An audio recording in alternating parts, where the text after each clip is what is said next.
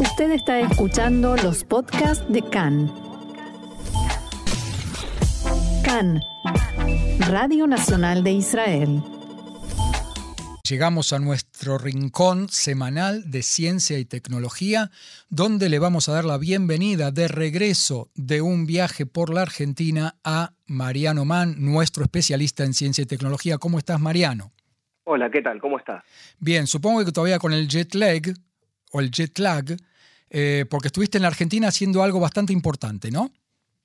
Sí, la verdad que sí, todavía estoy desfasado con las horas. Eh, y estuve en la Argentina eh, dando justamente conferencias de la actualidad israelí en lo que tiene que ver con ciencia y tecnología, básicamente que es el, trabajo en el que me ocupo como editor en Israel 21C en español, eh, acercando un poco un panorama bien actualizado de esto a, a diferentes organizaciones de la comunidad judía argentina, tanto en Buenos Aires como en Rosario, como parte de una delegación de la agencia judía. Sí. Qué bueno.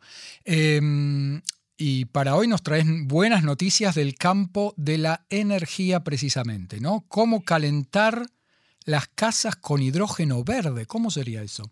Bueno, eh, hoy en día el desafío en estos tiempos dramáticos que vivimos de cambio climático y de calentamiento global, eh, lo hemos visto eh, durante este verano, las olas de calor increíbles en, diferentes lugares del mundo con un montón de víctimas y daños para, para la agricultura, para la ganadería. El desafío es justamente encontrar nuevas fuentes sustentables que tengan cero emisiones. ¿Qué quiere decir esto? El aumento de las temperaturas de estos veranos eh, tiene como causa el cambio climático, que es una situación muy particular. La atmósfera atrapa justamente las emisiones de los combustibles fósiles, como el petróleo, como el carbón o como el gas natural, que se queman para fines que incluyen el calor, es decir, calentar, ¿sí?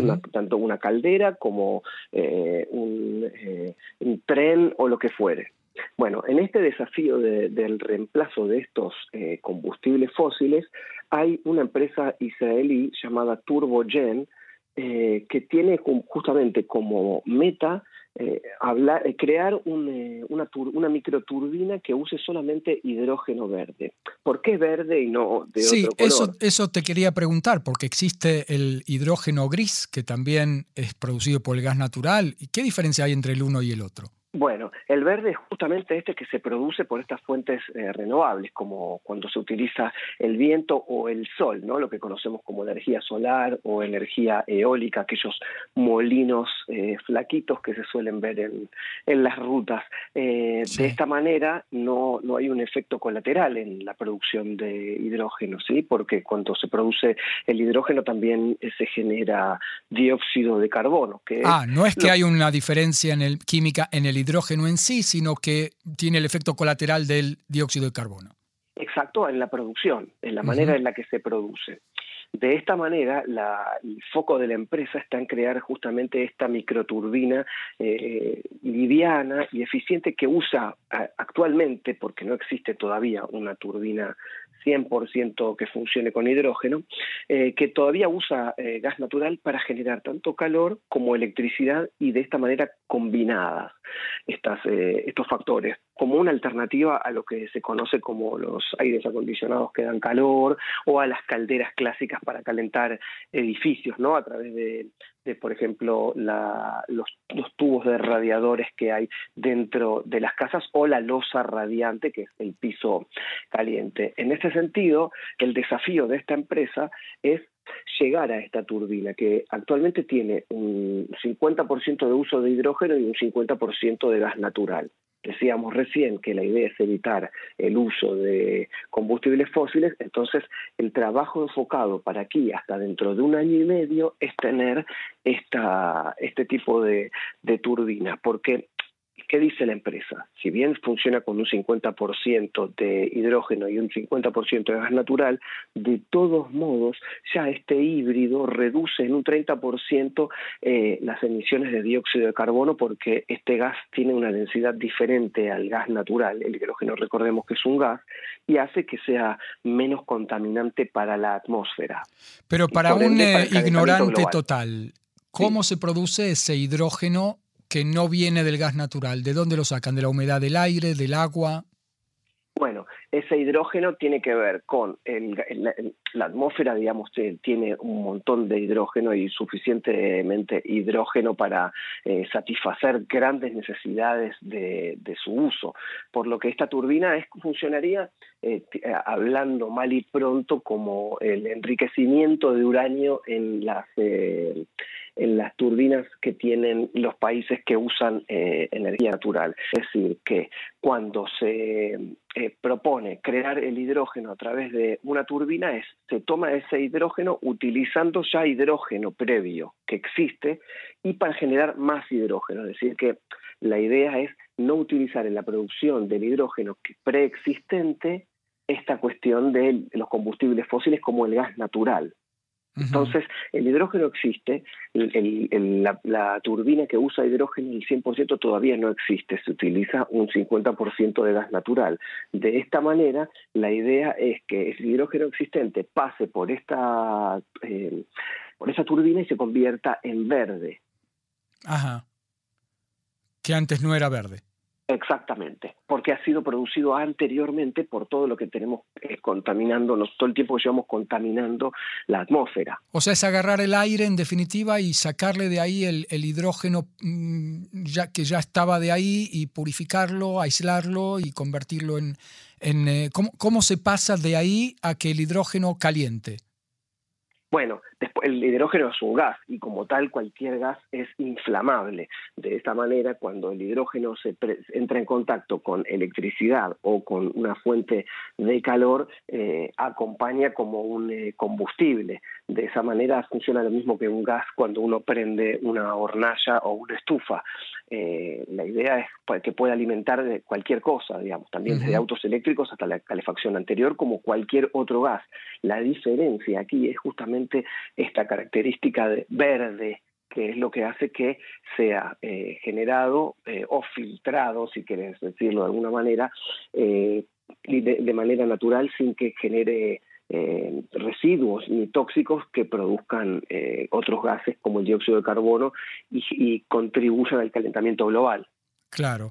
Claro, ¿y esta tecnología fue descubierta o desarrollada por Aginsky o es una mm, tecnología donde él, eh, se va, el principio es abaratar el costo de la producción? Bueno, en principio el hidrógeno no es, eh, no es algo barato, pero en la medida que otros países eh, lo vayan aceptando, digamos, y adaptando su producción de hidrógeno de esta manera, eh, van a lograr que, los costos se reduzcan, ¿no? De hecho, Estados Unidos tiene planes de ofrecer subsidios con la esperanza justamente de combatir el cambio climático. De esa forma, es hay una luz verde, insisto, con el tema para poder eh, bajar los costos. ¿no? Eh, y existe también la meta de, de, llegar a que no sea el 50%, sino el 100%. Absolutamente, esa es la idea final, digamos. Actualmente se va a probar justamente en, en, Estados Unidos esta turbina híbrida de 50 y 50 para, para ver cómo, cómo empieza de a poco a reemplazar al uso que tiene hoy de, por ejemplo, el 100% de gas natural. Qué bueno.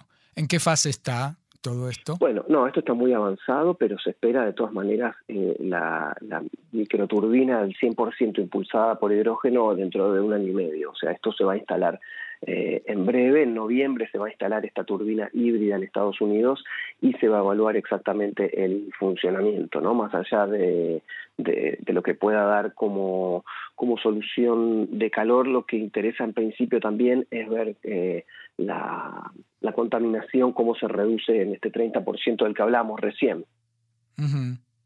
¿Y va a ser para calentar todo? No sé, yo en mi casa, como la del 90% de los israelíes, está calentada por energía solar a través de los paneles que están en los techos.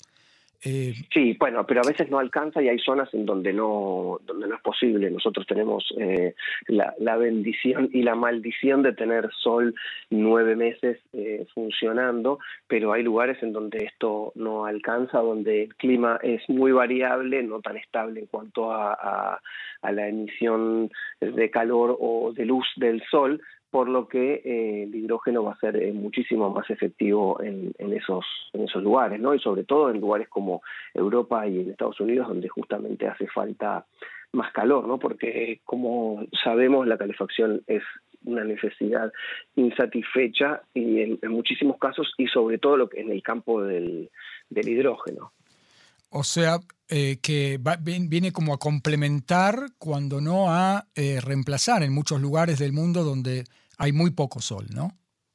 Exactamente, la idea es realmente reemplazar todo lo que se puede reemplazar a, tecnologías verdes eh, con eh, usos alternativos y renovables es bienvenido para combatir eh, justamente el, daño que generación tras generación le venimos infligiendo al planeta desde hace un siglo. Claro.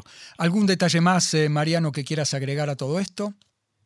Bueno, en principio que el, hablamos recién de algunas características del hidrógeno que se comporta un poco diferente de otros gases porque se quema más rápido y si no se maneja correctamente se pueden dañar algunas algunas eh, partes de la, de la, microturbina y dejar eh, residuos. Bueno, de ese modo se necesita un diseño completamente nuevo y la empresa justamente se está financiando para poder conseguir una turbina que sea eh, fácil de usar, fácil de instalar y que no tenga esta, esta inconveniencia que sí generan otros gases. ¿no? Por ejemplo, acabo de venir de la Argentina y la red de gas natural en Buenos Aires, una ciudad muy poblada y con mucho uso de gas y que en permanente desarrollo eh, urbano de construcciones y de viviendas está sufriendo un grave problema de, gas natural en donde se está importando gas de otros países, siendo la Argentina uno de los países más ricos, ¿no? Y está, teniendo también problemas eh, personales en las familias que no han reemplazado sus eh, tuberías de gas internas dentro de los consorcios, por lo que este tipo de turbinas para los edificios solucionaría también este tipo de cuestiones. O sea que el gas natural podría llegar a quedar bajo tierra en la Argentina si llega este, este nuevo desarrollo a, a expandirse ¿no? en su uso falta tiempo y el, y, el, y el, gas natural es un recurso muy extendido no solo en Argentina, sino en, América Latina, sobre todo en el cono sur. Pero falta tiempo para ese reemplazo, pero bueno, en la medida que las empresas puedan facilitar, empresas eh, internacionales puedan facilitar la llegada de este tipo de, tecnologías y de soluciones amigables con el medio ambiente, bueno, entiendo que los gobiernos podrán afrontar esto más que como un desafío, como una realidad y contribuir entre todos una vez más para cuidar eh, nuestra casa común, que es el planeta. Ahora me quedó una duda, porque el gas natural no se usa solamente para calentar, también para electricidad, así que lo que yo dije no es muy científico que digamos. La pregunta es si este gas hidrógeno verde solamente va a servir para calentar o, que tiene, o tendría más usos también.